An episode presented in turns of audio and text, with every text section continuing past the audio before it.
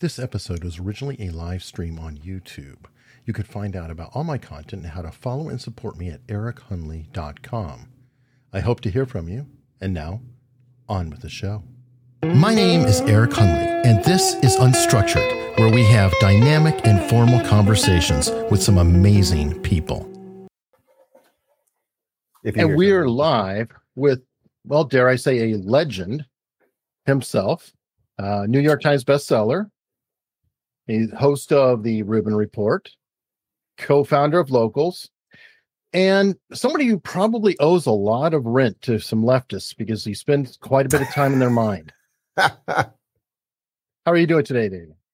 Eric, I'm good. You know, legend. If I'm a legend, then legends ain't what they used to be. But I definitely do spend a lot of time rent free in leftist heads. I'm, I'm always amazed, actually, the amount of people that spend all day long watching my videos to selectively edit them and make it sound like I said the reverse of what I said, or they take something from five years ago to make it sound like I said it yesterday, or just like the series of people on YouTube and Twitter that devote all these accounts. It's like, man, listen, I think what I'm doing is pretty decent. A certain amount of people seem to like it, but the devotion that these people have to destroying me, I, I almost admire the the passion at some level, I suppose.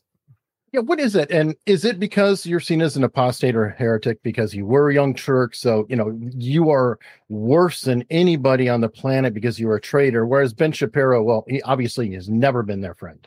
Yeah, I think that's it. They don't like an apostate. You know, most religions, most cults don't like when someone walks, right? And mm. I would say that the the woke left and the progressive movement as a whole at this point, it basically is a cult. You have to agree with it on pretty much everything. You have to agree with it the second it arrives at any of its conclusions. And if you don't, they will take you out. And what they hate more than just someone who walks is someone who thrives when they walk. So if I had just walked and just sort of disappeared into nothingness, then then big deal, okay. But but I walked and by going to what I felt was true, by doing what I felt was right, by building bridges with the guy you just mentioned, the very scary Ben Shapiro, and talking to, you know, Stanford economist Thomas Sowell and talking to Dennis Prager and Glenn Beck and a whole bunch of other people who I have some political disagreements that, you know, I'm happy to get into if you want. Um, they've all welcomed me into their world and we don't have to agree on everything. And that's what's so fascinating to me right now because to me right now, you know, people think, oh, it's left, right, it's conservative versus liberal, Democrat versus Republican it's basically woke versus conservative. Meaning, mm-hmm. it doesn't mean you're conservative, meaning you're a Republican Party member, ca- card carrying, but conservative meaning you're trying to conserve what was the United States, the thing that we had just a couple of years ago that was so precious and great, and still what I think is you know the jealousy of the world over and that everyone still wants to come here i mean that's what biden was talking about today everyone still wants to come nobody wants to leave all these people who are trying to destroy the country and rip it apart and take it down and everything else they, they don't leave you know, they, they keep telling us how horrible it is. They can't find a better place to go. Um, so I would say woke versus conservative in that the rest of us, if you're trying to conserve liberalism, as I'm trying to do, if you're trying to uh, say conserve libertarianism or just conserve conservatism, it's all of us versus those guys. And there's a lot of us. They're just very loud and they've got institutional power and the power of big tech and everything else. Would you agree that the left right paradigm has become a distraction anymore and it's really a top bottom? Where you have yeah. authoritarianism up and libertarianism on the bottom. And you can even have people who are slightly leftist who might agree with right wingers if they believe in freedom. That seems to be a underlying underlying principle. Yeah. So look, I, I sense I know enough about your your views of the world, and and you obviously know enough about mine that we're both bottom up type people, and that we want people to be free. I want the average person I want every legal citizen of the United States, you know, there's roughly 350 million people, something mm-hmm. like that. I want all of those people to live under the exact same rules. And I want them all to have laws that treat them exactly the same. And then it's on you and your family and your local community and all of those things to get out there in the world and get what's yours. That's all freedom can offer you. And our founders set up a really wonderful system around that. Now, was it perfect and were they perfect? Of course not. Have we done wrongs in the past? We had slavery, women couldn't vote, gay people couldn't get married, Chi- uh, Japanese internment. Uh, there's a, a, long history of things that we did wrong along the way, right? but we've always bent things to bring more justice. The, the arc of justice has always bent more in the way of freedom than in the way of tyranny. Now it's starting to turn in a lot of ways because of the people who are always screaming about how terrible the United States is. So I would say, yeah, it's sort of, you know, when I say woke versus conservative, that's very much in the cultural version of it. But I think another version of it, yeah, would be basically you're an authoritarian or a libertarian. You, I, doesn't mean you're a card carrying member of the Libertarian Party, sort of what I was saying Yeah, before problem too.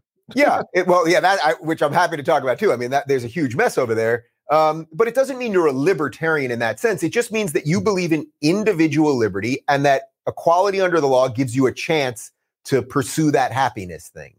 Or you believe if you just give enough power to something above us, this is the authoritarian approach, obviously. If you just give enough power to government, if you just give enough power to Bernie Sanders, who has never accomplished anything, but if you just gave him enough of someone else's money and you just gave him the force of government to do it, he could fix all of your problems. So obviously I'm not that. So it's either you're you're for individual people making the best decisions for themselves and then associating and, and building up that way, or you're for top down. And you know, a lot of people unfortunately are for top down right now because I think they're confused about what the issues actually are. And fear. I mean, it's a great time for authoritarianism. Oh, yeah. Think about it. Everybody's afraid and they're looking for somebody, anybody, tell me it'll be okay. Tell me I'll be safe. Give me guidance on what I need to do. Now, I kind of call myself a lazy libertarian, if that gives a spectrum of where I am, because I think that full blown libertarians are whack jobs themselves. when you get all the way to anarcho capitalists, and I'll go in with Michael Malice sometime, hopefully, but Yeah. he he's such a troll that I don't know if he even really believes in that completely either. I think he's just poking. I personally think fundamentalism and purity is the biggest problem you can have. What are your thoughts? Yeah, well, first off, on Malice, I think he's one of the greatest political thinkers that we've got. And yes, he plays that role. You know, I always call him the Willy Wonka of politics. He plays that role of sort of troll, truth teller, jabber, you know, like the whole, he does all of it. He does all of it. And that's, and I think he's a great, he's truly a great political thinker. It's, it's just, he's really an enigma wrapped in a riddle, wrapped in a YouTuber. It's, it's quite something. Um, look, I love libertarian ideas and I love exploring that stuff with the ANCAP people. I love talking to Malice. I've had Bryan Caplan on, uh, who's an ANCAP guy. I've gone to many, you know, Ayn Rand events and libertarian events where all of the guys can, how, how far can we really disassemble the state? And, you know, my feeling is, well, okay, we could really do that. And we'll sort of end up in some sort of version of Mad Max, which maybe in some way will be a little bit better than what we've got right now. But I do think what we have right now is pretty precious and pretty decent. And we just focus on the negatives. But but by and large, and I guess I would have to put the lockdowns aside for a moment to say that it's pretty decent because obviously there's a lot of authoritarian stuff going on with that. So I'm happy to discuss that further, but I'd have to hedge a little bit because of the lockdowns. Um, Sure. But I love those ideas. But the reason I never say I'm a pure libertarian, I think, is sort of what you're getting at here, which is that I do believe you need some level of government to somewhat keep the wheels on the system, to somehow make sure that if we've got a road here and the road's curving up there, to make sure that the paint is drawn in a way that if you're going at night, you're going to see it. That's you know, and I don't mean that literally because there you could do that privately. You could have private roads that are doing that. I mean that sort of metaphorically, meaning you need some system to show you the guardrails of society. And I would say our capitalist democracy is the best of a bunch of unfortunate things to corral humans. So I sense we're probably in a, similar spot on that. Yeah, and I, I wanted to explore this with you because I- I think it's kind of funny because first thing I notice everybody is trying to get you to say that you're a conservative or you're still a classical liberal or or whatever, and I I think that maybe that's the biggest problem of all is trying to pigeonhole people into okay, we got a label, boom, you're covered. And the reason why I worry about that is like you know, I think libertarians go too far, and there's things like um, thal- uh, if I'm saying it right, thalidomide which uh, can have babies born without arms and legs. So the fact that we had regulations here and didn't allow that to get sold meant we had a lot of babies that were born in better shape than Germany and, and Europe and things like that. So there are some standards that probably should come into place. I do think that we probably should pay for roads. It's not going too far because that is something that we all use in one way or another. while I, you may not drive on my road, I might get a package that goes on your road. Mhm. So it does kind of factor. But that's sort of where I wanted to explore and just get your feelings on that. And I think I basically have it. I want to pivot a little and be self-serving about interviewing Take because your mentor is a legend who, you know, sadly recently passed away. Yeah. Um, Larry King. And I'm curious because one of my favorite quotes from him in his book was actually not his, but it was his buddy Herbie Cohen who said that Larry, you're dumb. That's why you're so successful. And the fact that Larry does did no preparation of any kind and actually felt the less prepared he was, the more effective he was. Now, I've watched you since probably 2014 or so. So I saw that your very short period at um Ora, what was that? yeah, Ora TV. Yeah, Ora TV that was with after the Young Turks. Yeah. and on. So that's about where I picked up on you, is right about there, right after Young Turks. You seem to research a bit, but I'm not sure. What is your stand? How are you as an interviewer? You know, I do a little bit of both. Uh, I, I've talked about this a little bit before because people usually ask me something about interview style, and it's a little bit of both. So, for example, I always felt, and I remember watch, watching Larry when I was a kid, well before I knew him, I would watch him on CNN. And I always thought, oh, here's this decent guy. I, I just thought he was like this, and you know, he had the suspenders on. There was something sort of interesting. He had that deep, incredible voice, and he would Mhm. have, you know, what I what I loved about the show was, you know, it's like it's 1988. I'm 12 years old. I would turn on the channel, and it's like he's got Magic Johnson on on Monday. He's got, you know, OJ Simpson the next day before he's a killer. Then five years later, the whole other situation. but, you know, then he's got, you know, Johnny Carson on the next night. He's got some lawyer on, and then he's got like an animal guy. And I just thought, what, a, or, or he'll hmm. have a religious leader or, you know, President Reagan or whatever it might be. I just thought, what an eclectic mix. And this guy, he just gets to sit there and talk. And yeah, he never prepared that much. I mean, you know, when I got to know Larry professionally, which was one of the great joys of my life, you know, I would see he would have his blue cards in front of him. We actually, when I was at Ora, we actually shared the same studio. They would just reskin it differently for both of us. So they could literally just remove the walls in essence, but we were in the same physical location. So sometimes uh, his desk would still be there and I'd see his cards and it would just have a word or two on it. And he'd have five or 10 cards. And sometimes he looked at them, some, sometimes he didn't. What I've always found is that you, well, first off, you need to be curious as an interviewer. You just have to be curious. And when I would go out to lunch with Larry, uh, the last time we went out to lunch, actually, a little bit before lockdown, um, we were at we were at the Palm Restaurant in Beverly Hills. It was one of his main stops, and it was like everyone there knew him. He was an absolute regular. He'd say hi to the busboys, say hi to the waiters, but he genuinely, the busboy would come by to to take his dish away. Hey, how you doing? How's the family? What's going on? He was truly curious about people. He was as curious uh, uh, you know, as to what the janitor in the building was doing, as to the guy that he was interviewing. So, as for preparation, my general philosophy is that if I'm curious, I'll get to the right questions. So, I try not to prepare that much. But I would say that there are some caveats to that. Sometimes, uh, you know, I'm sure you know this. I mean, sometimes you're interviewing somebody, you're chatting with somebody, you need to know like a, spe- a specific chronological order of events. Mhm. You need to know a specific moment that something happened or an actual quote or something like that. In which case, I'll do a little bit more. You know, one of the things that has shifted for me is back when I started on Ora back in uh, 2015.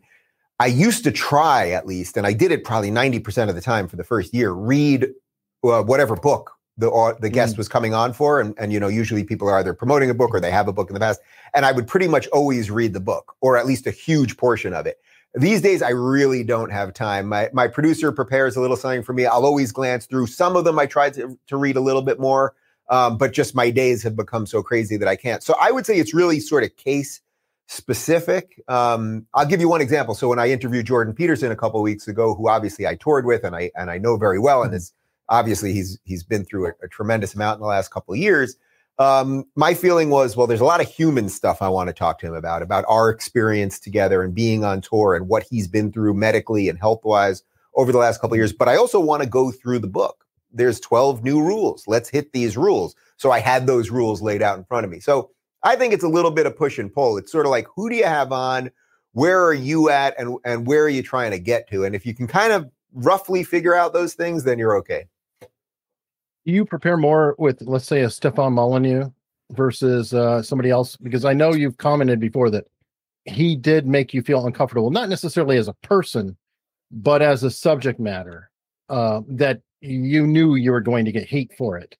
So, did you put any kind of strategy in ahead or preparation to say, okay, well, if I'm going to interview him, I really need to go at it with this angle? Yeah, you know, I'm glad you asked that question because out of all the interviews I've ever done, I think that was the only interview. I'm 99% sure this is true. The only interview I've ever asked someone else for advice beforehand. I actually did make a call or two to some people, you know, mm. in my inner crew and say, hey, you know, I'm interviewing this guy, you know, this race IQ thing, it's not really my thing, but, you know, he seems to be making some moves online. He's an interesting character, you know, whatever it might be. I thought, but I wanted, I really want to do this right. And it's not, it's not a core, you know, topic that I'm always discussing. I don't think I've ever discussed it on the show since, maybe, maybe once or twice in this very hmm. ancillary mm. fashion. So the thing that this guy seems to spend most of his time on, the thing that he was sort of known the most for, uh, was not something that was really in my main wheelhouse. So I had to feel, I had to figure out a way to approach it uh, in an honest fashion. And basically, I thought that the right question to ask which I did ask several times in the interview, was why do you care so much about this? Because hmm. that to me was what was was sitting under race and IQ as a topic. Is like, why do you care about it so much? Now, look, people can look back at that interview and say that I did a fine job or a terrible job or or whatever it might be. Uh, you know, it's one out of I don't know. I've probably done thousands of interviews at this point, so it's one out of that. Um, but I know that's one that people still try to get me on. That you sat down with this evil guy. And by the way, you know, he's since been kicked off Twitter. I, am not sure if he's mm-hmm. on YouTube anymore. Um, so which is worse? What what that what whatever it was that he was saying and whatever it was that was discussed in that interview, or what has subsequently happened to his ability to communicate with the world? I think that's up for debate. Yeah, and I, I'm definitely not against I feel like you should sit down with almost anybody. I, I, guess I'd have an exception if it was like I would be just really uncomfortable and I don't think it would serve me personally very well. I might not sit down with somebody, but like uh, the most extreme example right now probably is Alex Jones. I would have him on in a heartbeat. Because Look, Rogan has him on all curious. the time, right? well, he's interesting. It's like there is so much there today. It's like, what are, are you there? Are you sane? Are you crazy? What? Are there other yep. times that you feel genuinely uncomfortable or i'm going to throw out an example or was it actually just so funny that it didn't bother you? And that's candace owens and blair white. Ah save dave. Listen i trended on twitter. It's the first i've only trended twice and that was one of the times that was the first time. Uh, you know i didn't know what i was walking into when that thing happened. I certainly did not expect that. Um, you know and look hashtag save dave trended on twitter. I had you know these these two girls uh, g- really going at it and you you know they there were so many memes about me and somebody did a curb your enthusiasm meme with you know the song playing with me just exasperated sitting back you know when i realized what had happened you know when we did the interview right. or or the sit down whatever you want to call it that the battle royale that we did you know, I was like, man, what did I get myself into? But I enjoy what I'm doing and I, I, like the back and forth. And I basically, we finished up and I was like, all right, it is what it is. Then I open Twitter and I see all hell breaking loose. and then I start seeing all the memes and everything. And I was like, boy, you know, look, I guess at some level, this doesn't paint me in the best light. And perhaps I should have really, you know, laid the smack down more and, and commanded the, the audience more and the attention more.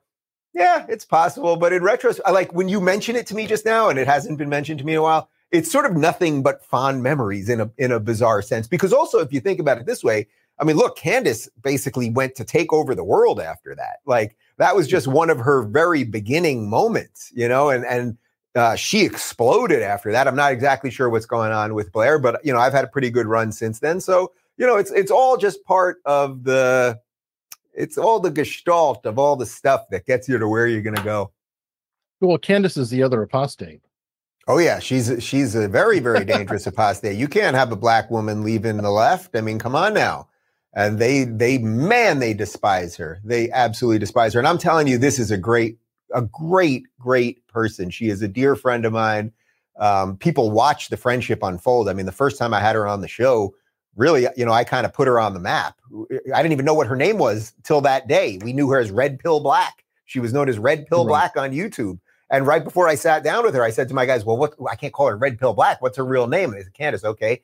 And Candace actually stayed at my house, stayed over for dinner uh, till about midnight. We spent about ten hours together, debating, laughing, drinking wine, eating pizza. And we've subsequently become great friends. You know, I was at her wedding last year. She's great. She believes in what she's doing. She's fearless. I have never met someone as fearless as her. She's she's true. She's an extraordinary person, really. Okay, and she had that effect on you. Obviously, Jordan Peterson had a major impact on your life. I, I think. Yeah, yeah. Maybe more than any guest you've had. I'm not sure. And Larry Elder, I think, has had a pretty large impact. Um, are there any lesser known guests? Because I, I love to discover, you know, the not talked about treasures, if you will. Yeah. So very quickly on those two, I would say Larry at an intellectual level, you know, because of that moment, that systemic racism moment that also went viral. That you know, at first I was like, ah, seeing it on Twitter. Oh no, people are, you know, Larry Elder just destroys mm-hmm. libtard. But then within two days, it was like, oh, Rubin's not a bad guy. And then it allowed me to open my world. So it became a beautiful thing. And Larry and I are good buddies now. Jordan at a very personal level, because we toured together for a year and a half. His book was setting people straight and it helped me set my life in order. Um, so I, am just immeasurably, um, I'm in awe of Jordan, truly. I mean, I think his intellect and humanity is, is one of a kind, really. Like there aren't many people like him. Uh, were there other guests that affected me in that way? Um, you know, nobody's jumping off like sort of just like that, but I can mm-hmm. tell you I've I've gotten some really good friends out of this thing, which has been a nice bonus. So Douglas Murray, who I think is one of the greatest, clearest, cleanest thinkers, the the author, uh, British conservative, who I just think is wonderful. You know, we've become very good friends. Peter Boghossian, you know, at Portland State, uh, associate professor of philosophy, who's just, you know, he's one of the last decent liberals trying to fight the woke left, uh, has become a good friend of mine. Michael Shermer, um, a whole bunch of other people. And then, you know, some of the guys that I mentioned before, like, you know, Prager was here uh, for dinner with his wife last week. And, and that I've been able to sort of, I've met so many of these people who, you know, some let you down and some don't. And when you find the ones that don't, and then, and then there's that hand extended for friendship, and you go, wow, we could be on this very cool, bizarre, adventure together, that's pretty good. I'm curious, and um, a lot of this is going to be me projecting on you because I Project see myself away. as you 20 years ago before you even started. I'm so far different, but it's still kind of the same road. Um, but I, you know, for example, I interview a lot of lawyers, I interview FBI agents, I interview a wide variety of people, but I myself am nothing but a middle aged dude who does some IT work, things like that where do you place yourself on the spectrum? And do you find yourself being informed as you go? Oh, yeah. I mean, the best part of doing this, uh, of the interview part of what I do, is that you get to sit down with incredible people. You know, it used to be mostly in person, but now even this, like you get to talk to great people. Um, whether it was, you know, Richard Lewis, one of my favorite comedians that got to come to my house and come into my garage because that was my studio, or Jordan Peterson or Larry Elder or just like the litany of other people or you know even someone like John Kasich you know he's just sort of an average Republican but he was a presidential nominee and he came to my house and there were you know security guards with him and you know or Trump Jr. came and Secret Service were there whatever it is like what what a cool adventure and you can learn something from everyone. You don't always learn because they know what they're talking about. That's the best way of learning, sure. right? Like it's really nice when someone like when someone really mm-hmm. comes in and says something that that is true. That is really real and true and new and cool. That that's the best. That's absolutely the mm. best. But you can also learn when someone comes in and you can kind of tell that they don't know what they're talking about or that they're just sort of giving lip service to things or something like that. Um, you know I, without uh, i could mention one or two like that but i, I don't need to throw anyone specifically no, no, under no, the bus but um, but you know that does happen. You know you're interviewing someone and you're kind of like boy i don't think they have a really good handle on things I think one of the things that's been a little bit of a challenge for me is as I've become much more outspoken in what I think. And you know, now I do a mm-hmm. 5 day a week live show that's just direct to the camera, so not me interviewing somebody. As I've done that more, as an interviewer it makes a little more challenging because to get back to Larry King who you mentioned earlier, nobody knew what his mm-hmm. feelings were about anything. Once you let your feelings be known, well if I interview someone that really goes against those thoughts, I still want to treat them with respect and I still want it to be an honest interview. I'm not there to debate them. That's a different interview show. Now, I've debated on my show. I've debated about abortion with uh, Ben Shapiro. I've debated about the death penalty with Dennis Prager. I've talked to people that are against gay marriage, like Bishop Barron. Mm-hmm. It's not as if I expected Bishop Roger uh, Robert Barron from the Archdiocese in LA to suddenly rip off his frock and announce he was for gay marriage while he was on my show. And he got a lot of crap for it from, you know, say more mm-hmm. right leaning people. And I got a lot of crap for it from more left leaning people. And that made me think this is a beautiful thing. And we've done subsequent interviews for for both of our channels. So that that's really nice. Um, but yeah, you'll you'll learn from some and and some you'll learn that they're not sure what they're talking about and everything else. That's that's the beauty. That's the beauty. But it does get a little more difficult as you're known for your thoughts. Because as that hmm. happens, you know, if someone comes on the show and says something that is, well, I'll give you a good example of this. I had Marianne Williamson on the show. Remember her? She was the Democratic candidate for sure. president and with the crystals and the whole thing. And she came into my studio and she, it was very obvious, she was a collectivist. She believes in white collectivist guilt, generational guilt over slavery. I don't. I am not guilty for someone else's sins, much less someone else that was, you know, uh, a uh, hundred years ago, much who I wasn't related to. And by the way, I'm not guilty for my father's sins, and my child won't be guilty for my yeah. sins. It's a very different way of looking at the world. She's a collectivist, and I'm an individualist. Mm. But I felt I want to still treat her with respect. I want her to be able to be heard. So what I did was I stopped halfway through the interview and I said, "Hey, I just want to stop for a second and just say, you know, we have a fundamental impasse philosophically, which is that you're a collectivist and I'm an individualist. I just have to say that so that the audience watching isn't like, oh, Dave's just getting steamrolled by her. Because I still wanted to treat her uh, the way I would treat everyone else. Otherwise, my show becomes okay. I agree with the. I bring on the people I agree with, and I treat them with respect. And then every time someone comes on that I don't agree with, it's a debate show, and that doesn't seem right to me. Well, here's a touch of irony. Bringing back up Michael Malice, Marianne Williamson's book had a profound effect on his life. I'm shocked and appalled. Well, what? she made one particular statement. I guess she used to uh, work heavily with AIDS patients who were, you know, I mean, in the 80s, AIDS was a death sentence. It was, yeah, oh, yeah. There was nothing worse. And she put it in their minds or came up with a statement of instead of thinking of AIDS like, oh, you're going to be okay, everything's going to be perfect, think about it as it could be a chronic condition like diabetes and you might lose a foot and you might do this but you can live for a long time like people do with diabetes with a chronic condition and michael malice took that to be a way to think about north korea instead of saying oh we're just uh, going to they're going to have freedom and all that it's like well you can't just go from where they are now all the way there but yeah if you can get it to where they don't feel like oh they're going to get shot or they can never leave the country or you know it's just some minor things that would be an improvement. And I just thought it was really ironic because I can't think of two more opposite people in my mind in terms of collectivism and freedom. That that's super interesting to me, and that also shows you why you should talk to people, right? Like why? Because hmm. look, do I believe in all of the things that I wrote about in that book and that that we're talking about here, and, and individual freedom and liberty and the founding documents of the United States? and capitalism and free markets and human ingenuity and all of that stuff. Of course I do. But is that to say I can't learn anything from someone on the other side? No, well, of course I can. The question is, will those people talk to me without trying to take me out? That's become harder and harder to accomplish. Okay. And speaking of being around guests that, you know, are accomplished and things like that, um, a friend of mine, which I know you know, Viva Frei. yeah, um, love Viva. He's great. I love I love seeing his star rise. By the way, the guy's just an absolute all star. Not only is it the talent, he's probably one of the most generous humans I know, and has been kinder to me than anybody I could ever imagine on the on the planet. So I just I throw out all the praise in the world. Um, he wants to know what your biggest professional fear is. Wow, that's a good one. My biggest professional fear.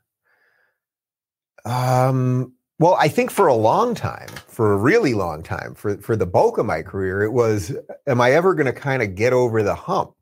You know, you don't know what that hump is. I mean, that's the thing. You know, when you're when you're doing it, whatever it is that you're doing, if you if you're following your path, you want to be a great painter, you want to be a musician, you want to be an interviewer, whatever it is you want to be. there's always the the striving for it, the the thing in the distance you're trying to get to, and and the irony, of course, is you never fully get there because once you get there, wherever there is, well, then there's mm-hmm. another star in the distance and another star. That's sort of the that's the journey of life. That's the beautiful, fun thing. I would say for for many many years when I wasn't making much money and I was struggling and I had all the you know years of struggling as a stand up and times when I was broke and in debt and you know I was eating ramen and all that stuff. And I was on the road doing stand up and like, you know, is this ever going to happen? Am I ever going to get on television or, or anything? Or even then, you know, when I left uh, the Young Turks and then we were at Ora and we were doing really well, but the network wasn't doing well. And it was like, well, is the network going to fall apart and then I'll be destroyed again, you know, taken out? And then, um, you know, when I left Patreon eventually, which ultimately led me to starting locals, it was like, all right, I'm leaving Patreon. Am I about to screw my whole career again? Well, as time's gone on and I've done the right thing and I've built a good team around me and we've made uh, smart financial decisions and all that sort of stuff, I do feel like I'm over that hump. I, I don't feel like it's going to go away tomorrow. You know what I mean? Like, I suppose I could say something ridiculous in this interview and, you know, they, the cancel people will, the mob will come after me, but, you know, I'm my own boss. So the chances that I call myself into my office to fire me are pretty slim. You know, that would have to be a pretty hmm. egregious a thing for Dave to walk in and Dave, well, you're you're out, Dave. Um, so so I think role model. Yeah, right. pirate ship. Yeah, you well look, you build the ship. You build the ship, and and we've built a really nice, tight, lean operation here. And that's what I'm hmm. really so proud of. That that's not really the answer to the question there, but I would say getting over getting to the point where the fear of like it, it's all going to disappear tomorrow or I'm going to be broke tomorrow or that sort of thing that I'm I wake up without that sort of existential angst anymore. And that allows me to to move forward and do the types of things that I want to do whether it's talking to the camera doing interviews being mm. interviewed whatever it might be. And I think when you can get over that boy you can breathe for a second. Because I think in, in probably most of my years from 20 to 40 I'm 44 now but in most of 20 to 40 there wasn't a lot of breathing. It was just go go go go go go. And I think now it's like all right, we did something pretty decent here. We built something nice. I'm I'm I'm happy. I'm content. I still want to work. I'm working hard. I'm doing other projects. And now let's see what's next. At what point did you feel uh, my best term I can think of established in the sense that you know because everything is so precarious you're I, I imagine even now you still get nervous on some interviews but when did you feel like okay I, am a known quantity. I'm I'm not going to go completely away. Yeah, you know, I don't know that there's a good answer to that because partly partly it never goes away. That's sort of what I mean about the hump. It's like I am I know I know sort of um I know sort of at the granular level, it's like I'm over the hump. I'm okay now. I've mm-hmm. got some money. We've got a nice business. Like we have we have built this in a sensible way that it can rattle the, you know, survive the storms and all of that sort of thing. But I think it always kind of sits back there. Like for me, at least, it always sits back there. Like, is this real? Like, did I actually, like when people come up to me and say such nice things or they send me things or write things, it's like the truth is I'm just a regular person like everybody else. Like you're mm-hmm. just a regular person. I'm just a regular person. We're all on our little adventure. But one of the cool things is when when you do these types of things that we do and you can affect people and then people come up to you um, you know, we did a, a, live event for my locals community uh, at a bar here in LA a couple weeks ago.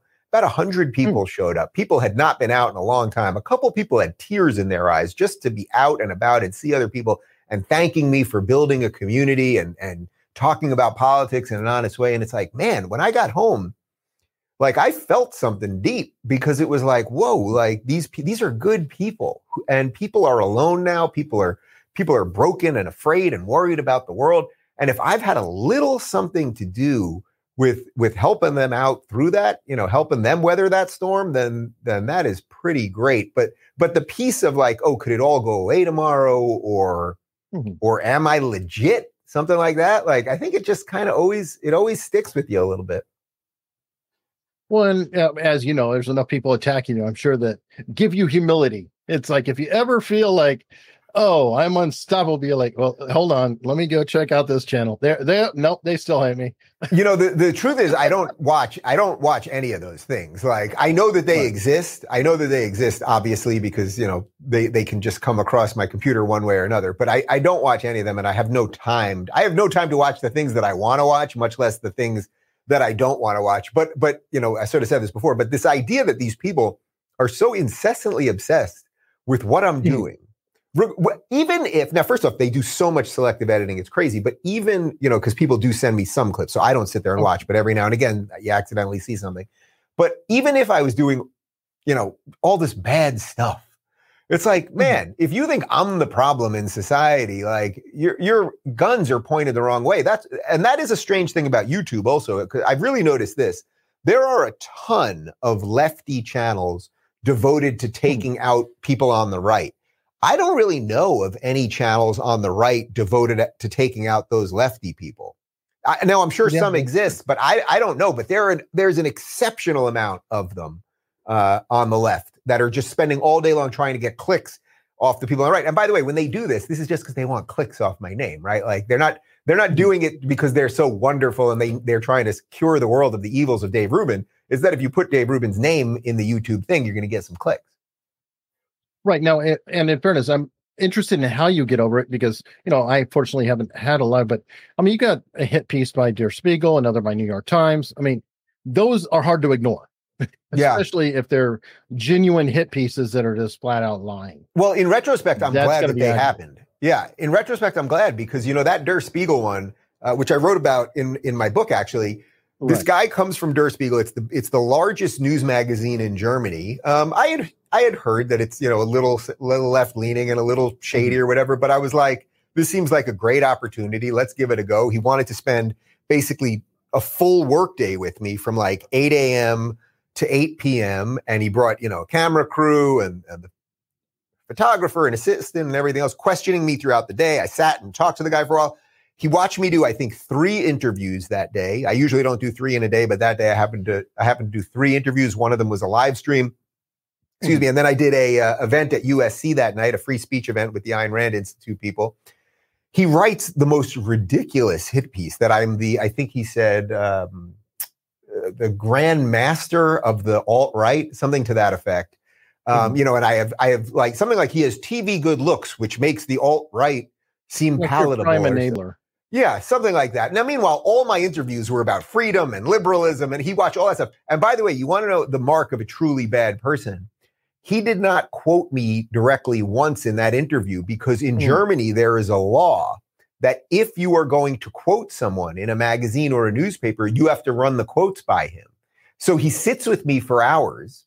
I was hmm. completely mm. open with the guy.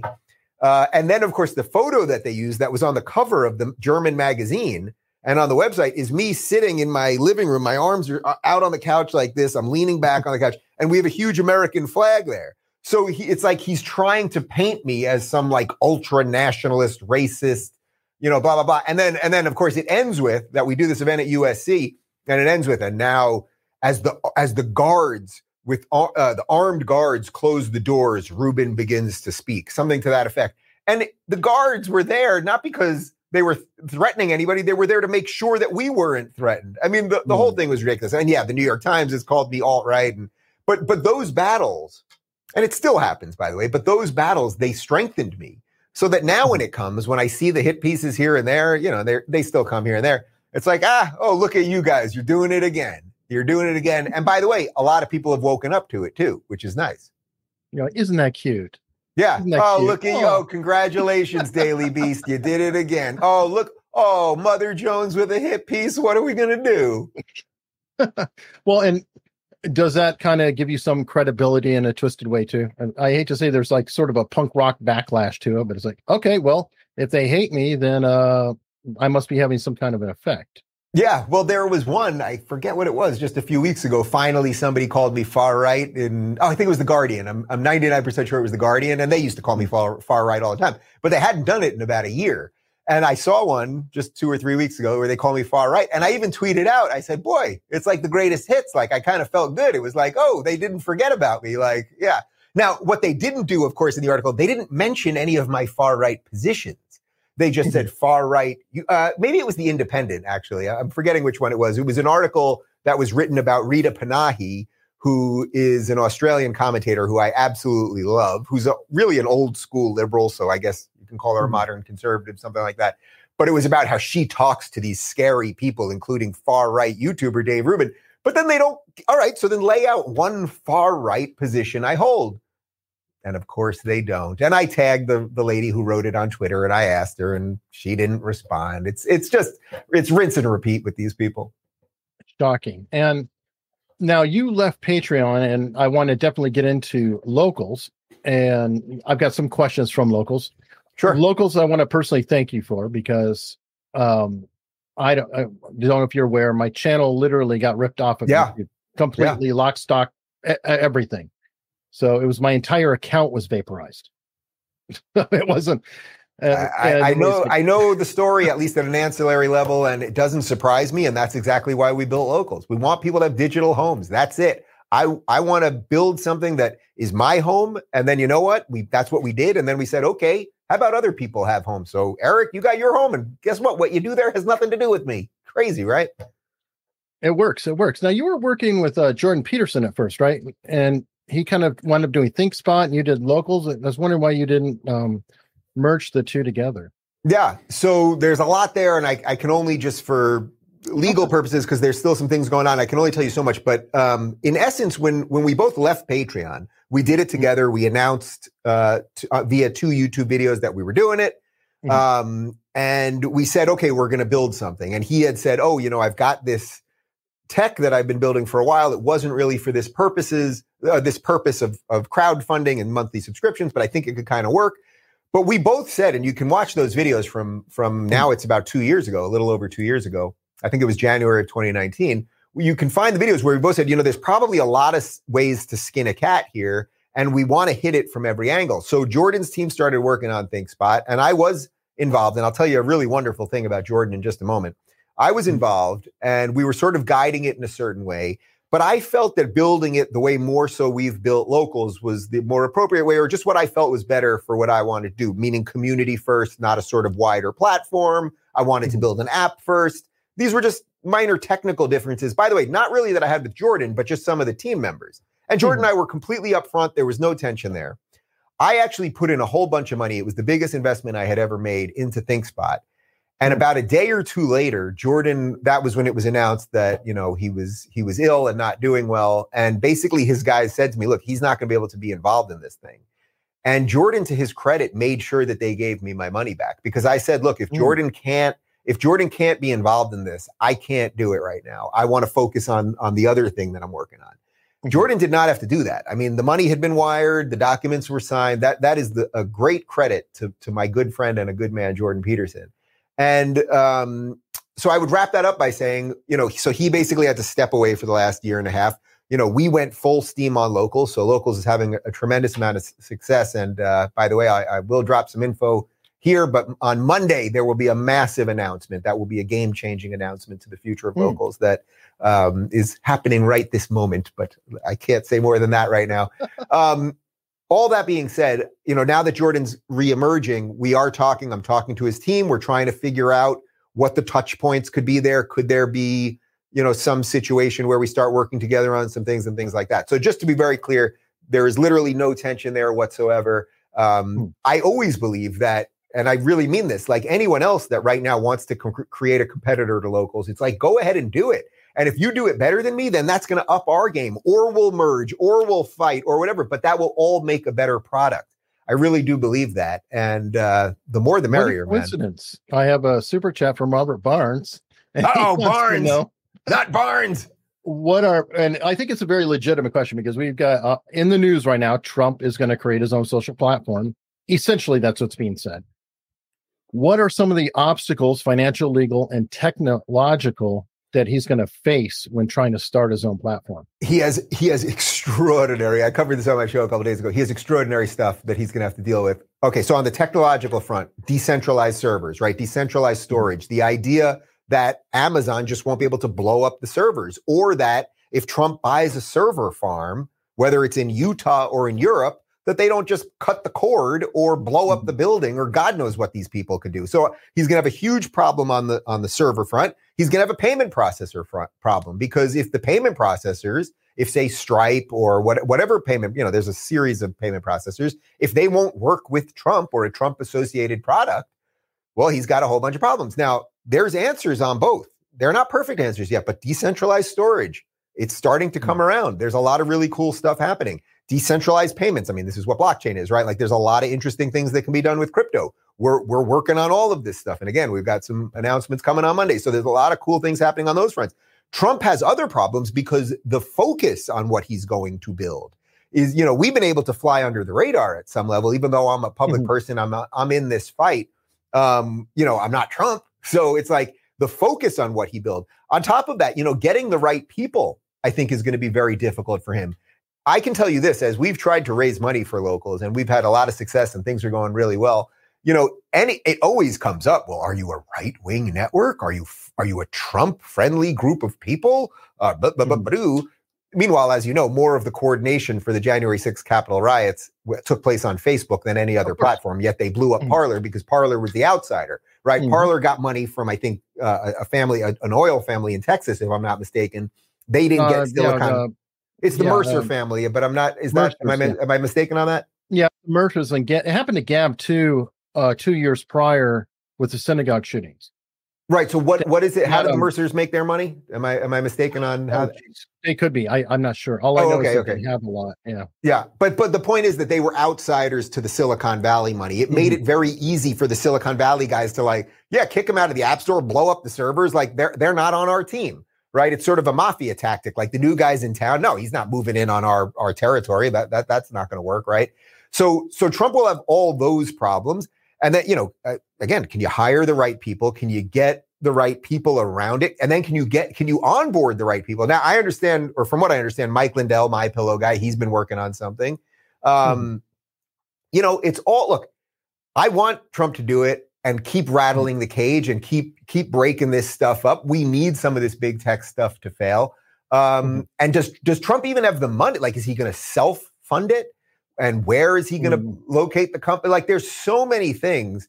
Uh, but again, I when I heard it, you know, it, maybe it doesn't sound real, but truly, as as now, I guess a tech guy, I heard the news and I was like, great, great, more more chances for us. More, you know, the more of us that there are, they can't take out everybody. They just can't mm. take out everybody. So let's just get more people. And who knows? Maybe Trump's thing comes along, and for some, you know, by some miraculous thing, they came up with a solution that we couldn't figure out, or we came up with a solution that they couldn't figure out. And that's the beauty of the human mind. Now, you will also agree, though, that the network effect is still invaluable to what you do. For example, of course, um, I'm on locals and I benefit by the fact that uh, Viva Frei's on locals, and a lot of his audience comes over to me. I'm a much smaller, you know, version of it, but they're saying, okay, well, if I go to locals, there's two channels now that I like, and then hopefully it'll be three or four or five. So the more creators we encourage to come on, the more incentive there is for people to join because there's a wider, you know, variety or a more diverse timeline, I guess you will. Yeah. Well, of mm. course, and you know, this is one of the challenges that we have right now, and we're we're having every debate internally about this. Is okay. Well, if you subscribe to Eric, you put a couple bucks mm. in for Eric, and you subscribe to Dave, and you subscribe to to Viva and Barnes and Scott Adams. Well, suddenly you're now you got you're at twenty five bucks a month, and you got 5 mm-hmm. creators. Now that's kind of cool. You're you're in their worlds, and you know you can communicate directly with them and all that kind of stuff. But you know we don't want to make this that to to get all your locals creators right. that it's going to suddenly cost you 200 bucks a month which you know by the way that's what cable used to cost people 150 bucks a month you'd have a gajillion channels. Yep. what we wanted to do first was let's build digital homes for people. Let's build eric his home dave's going to have his home scott adams going to have his home and and everyone can treat that differently. And now what we have to do is figure out what the bundling option is on that if people want to be in the bundle. So if you and and viva and robert want to come together and be like you know what uh, each I don't I don't know off the top of my head what you guys all charge per month, but let's say you charge five and they charge five. But you know what? If people subscribe to both, we'll do it for eight dollars a month, and we'll take a little mm-hmm. bit less because now together we're stronger. Well, then that can begin the bundling process. And, and then let's say, well, there's a creator that comes in who's a little smaller than both of you guys, and he goes, you know, if you let me in, I'll give mm-hmm. you half of what my subscription is because I want to be in your network.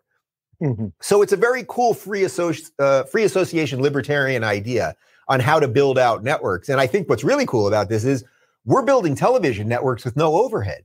I mean, if you yeah. took the top 10 creators on on locals right now, Tulsi Gabbard too, and, and Greg Gutfeld, we've got better talent than most cable channels. And we've got other tricks coming that I can't tell you right now, but there's some very cool things happening. Well, and those partnerships also would increase, uh, I'll just say the stickiness. There's probably a better term for it. But people are less likely to leave if five channels that they're, you know, paying the one fee for are there because it all, we kind of, you know, have our ebbs and flows depending on what's happening at the time. We can't always have A plus content. We're not all Dave Rubin. You know, does Dave Rubin always have A plus content? Yeah, he's pretty close. You know, the rest of us are human, so we, we have to kind of go. Okay, well, that good, but not necessarily uh, you know as strong.